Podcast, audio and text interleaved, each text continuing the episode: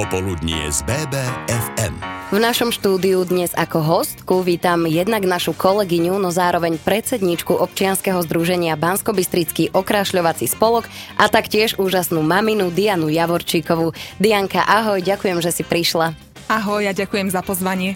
Ja som našim poslucháčom už skôr načrtla, že dnes si predstavíme projekt Bystrická hodinka, ktorý organizuje váš spolok, ale skôr ako to urobíme, poďme do roku 2012, kedy vznikol Bansko-Bystrický okrášľovací spolok. U koho a prečo sa zrodila myšlienka založiť ho? Tá myšlienka pochádza už z roku 2010, lenže samozrejme e, nebolo to hneď realizovateľné, pretože ja som iba také prvotné myšlienky nosila v hlave. Takže nechcem povedať, že tá myšlienka pochádza odo mňa, ale áno, e, jedného dňa sme išli s otcom v aute a ja som počúvala rozhovor s predsedom Bratislavského okrašľovacieho spolku a veľmi ma zaujali také dobrovoľnícke aktivity, ktorý, ktoré oni v Bratislave organizujú. No a začala som vyhľadávať informácie, zistila som, že tie okrašľovacie vzdelávacie spolky existovali už v minulosti aj v Banskej Bystrici a tak nejak sa zrodila tá myšlienka, že by bolo veľmi fajn obnoviť e, činnosť v Banskej Bystrici a tak sme založili to občianske združenie. Aké projekty sú už za vami? Na čo môžeš byť právom pyšná? Tak ja som pyšná na každý jeden projekt, pretože na každom jednom spolupracovalo množstvo dobrovoľníkov, ale možno z takých tých najviac mediálne známych, e, úplne taký prvotný alebo pilotný, keď ho tak nazveme, boli Bystrické strašidlá. To veľmi zarezonovalo, pretože ľudia mohli hlasovať, ktoré sú tie najhoršie stavby. V Banskej Bystrici vyhrala autobusová stanica dnes už zrekonštruovaná. Areál Slovenky takisto sa rekonštruuje. No a aj budova bývalého obchodného centra v Radvani takisto teraz sa tam začali buracie práce, to boli tie prvé tri miesta. No ale aby nezostalo teda iba pri tých slovách, ale prešli sme následne aj k činom, začali sme realizovať dobrovoľnícke brigády. To znamená, že jednotlivé projekty, vždycky sme si niečo vymysleli, naplánovali a pozvali sme k tomu dobrovoľníkov. Ja neviem, upratovali sme napríklad okolie bývalého kina Hviezda, alebo sme malovali lavičky v parku. Ten projekt sa volal Natri si svoju lavičku, jeho autorkou je dnes už naša členka Janka Mojšová, ktorá vtedy e, za mnou prišla s touto myšlienkou, že by potrebovala pomoc dobrovoľníkov, no a naozaj sa ich tam vystriedalo skoro 300 za, ten, za tých pár dní, pár týždňov realizácie. Ale takisto Farebná ulička je veľmi známy projekt, veľmi pekný, e, úspešný. Teraz som ďalej išla, už žiaľ je počmáraná, ale 6 rokov v podstate vydržala. No a aj spomínaná Bystrická hodinka, krásny projekt, ale robíme aj také napríklad e, edukatívne vzdelávacie projekty, podaj ďalej, kedy si vlastne medzigeneračne medzi sebou odozdávali ľudia zručnosti. Takže je toho celkom dosť. Spomínala si veľký počet dobrovoľníkov, ale koľko aktívnych členov máte aktuálne? tých aktívnych, no ja by som to rozdelila tak, že no, ešte taká špecialitka, že my sme v roku 2019 aj založili prvý petangový klub v Banskej Bystrici, Guľomet sa volá. Takže máme týchto našich guľomeťákov, tých je zhruba 15, ale okrem toho máme takéto jadro, ktoré tvorí 10 ľudí. Super, vy neostávate len teda pri tých dobrovoľníckých aktivitách, ako si už spomenula, organizujete tiež tie vzdelávacie, o tom si už ale s Dianou povieme o chvíľu. Popoludnie z BBFM. Po pesničke sme späť s našou hostkou Dianou Javorčíkovou, s ktorou sa rozprávame o Banskobystrickom okrašľovacom spolku. Okrem rôznych dobrovoľníckých aktivít, ktoré sú úžasné a obdivuhodné, sa venujete aj niečomu inému. Vráťme sa k tomu, čo sme povedali pred pár minútami, vzdelávacie aktivity. Čo presne si pod týmto slovným spojením môžeme predstaviť? Áno, tak e, začala by som asi tým projektom Podaj ďalej, ktorý bol to taký trojročný projekt, kedy sme zapojili seniorov, študentov, aj stredoškolákov, ale aj žiakov základných škôl a zapojili sme rodičov zdravotne znevýhodnených detí, aby si, aby si medzi sebou posúvali také zručnosti, ktoré im sú jasné. Vysvetlím prečo. My sme mali často na brigádach taký problém, že e, deti, alebo teda žiaci z základných škôl vôbec nevedeli napríklad pribiť klinec alebo malovať e, lavičku, to sú také základné veci, ktoré sa volá kedy diali, ale dnes už tým, že nábytky skôr vyhadzujeme, ako by sme ich opravovali doma, tak e, vlastne tieto zručnosti ako keby stratili už aj naši rodičia, respektíve moja generácia a teda samozrejme aj tie deti.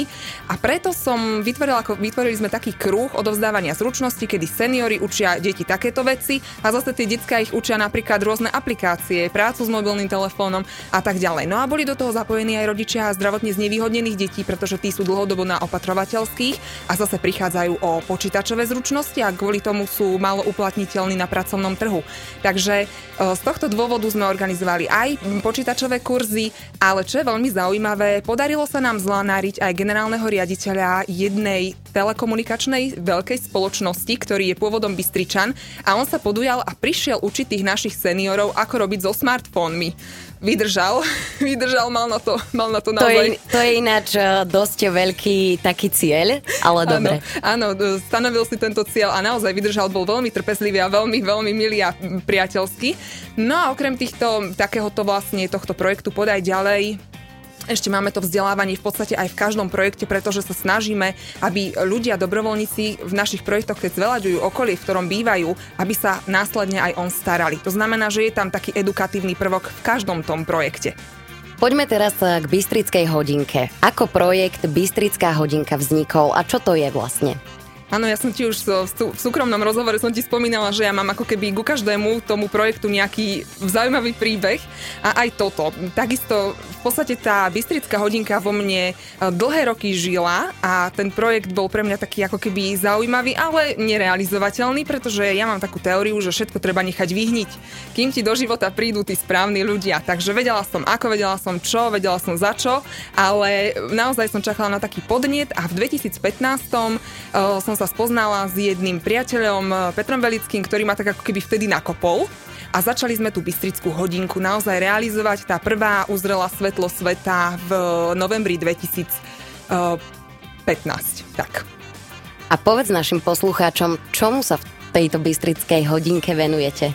Áno, pre mňa sú to také veľmi príjemné stretnutia banskobystričanov, z, ale takisto aj návštevníkov z okolitých obcí alebo iných miest s odborníkmi na rôzne oblasti histórie nášho mesta. A celé sa toto deje, to je taká tá moja pridaná hodnota tých prednášok. Ja som nechcela, aby to bolo v takých oficiálnych, veľmi formálnych priestoroch, pretože si stále myslím, že mnoho ľudí nebolo napríklad ani v Cikerovej sále na radnici alebo v aule Univerzity Mateja Bela a je to také pre nich cudzie prostredie, kde sa môžu príliš formálne a tak zviazane cítiť, ale chcela som, aby sa stretli s priateľmi niekde na káve alebo na vínku a preto som od začiatku vlastne tak ako keby tú Bystrickú hodinku chcela organizovať v kaviarni. Takže stretávame sa raz do mesiaca a vždy je tam nejaký odborník na určitú oblasť histórie a prednáša našim návštevníkom. Viac o projekte Bystrická hodinka vám prezradíme o malý moment, tak nikam neodchádzajte. Popoludnie z BBFM. Mojou hostkou v BBFM rádiu je dnes Dianka Javorčíková, predsednička Bansko-Bystrického okrašľovacieho spolku. Našou témou je najmä Bystrická hodinka. Spomínala si mi, že ju organizujete každý mesiac. Predpokladám, že aj vám korona prekazila tieto plány a museli ste ju niekoľkokrát odložiť. Áno, odložili sme naozaj niektoré podujatia niekoľkokrát. Spomeniem len také veľmi zaujímavé, ani nie veľmi historické, ale skôr také architektonické. Monument v Majeri. Mali nám prísť autori pán Bradňanský a pán Halada porozprávať o tom, ako vznikal tento úžasný projekt v Majeri. No a odložili sme to prvýkrát na jar 2020 a druhýkrát aj na jeseň. A zatiaľ teda máme v nedohľadne termín, takže naozaj nemohli sme minulý rok sa stretávať. Podarilo sa nám jedno stretnutie v septembri a potom opäť prišli obmedzenia. Bude to teda po druhej vlne korony vlastne prvá bystrická hodinka tento rok. O, koľko účastníkov zvykne na bystrickú hodinku prísť? Bude teraz bývať možno nejaké kapacitné obmedzenie? To kapacitné obmedzenie súvisí samozrejme s tými aktuálnymi obmedzeniami, ktoré sa týkajú, e, keďže my máme tieto prednášky Bystrickú hodinku v Národnom dome, to znamená, že presne to, čo sa týka obmedzení v interiéroch, tak toho sa budeme držať. Ale áno, Bystrická hodinka býva naozaj veľmi plná. Je to obľúbené podujatie, na čo sme veľmi hrdí, pretože každý mesiac sa stretne zhruba 70, 80 až 100 ľudí. Keď sme sa rozprávali o histórii Slovenky, tam bolo okolo 150 ľudí. Na predošlých bystrických hodinkách sa ako prednášajúci zúčastnili povedzme veľké mená. Prezrať nám aspoň pár tých mien. Áno, aby som nikoho neurazila samozrejme, tak možno iba také, čo zalovím v, pamäti. Klára Kubičková, Eva Furdíková, úžasné dámy, pani Mácelová, alebo napríklad aj z z Bratislavy z Ústavu pamäti národa k nám prišiel František Neupauer, e, pravidelne chodí Jozef Ďuriančík, e, Litka Bulíková, pani Bitušíková, Vlado Sklenka je veľmi obľúbený prednášajúci, samozrejme aj mnohí, mnohí ďalší, pretože nie sú to len historici, ale bývajú to aj z rôznych iných e, vedných disciplín odborníci, archeológovia, ale napríklad aj z oblasti športu a kultúry. Viem, že ste sa napríklad minulý rok venovali téme História Mestského parku, to je taká veľká srdcovka Bystričanov, ale aj téme Bansko-Bystrický mediarský podnik a jeho produkcia v 16. storočí. Kedy a o čom bude táto v poradí už 45.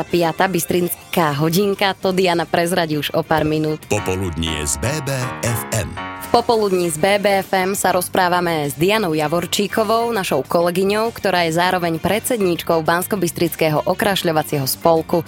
Už 44 krát zorganizovali v našom meste Bystrickú hodinku.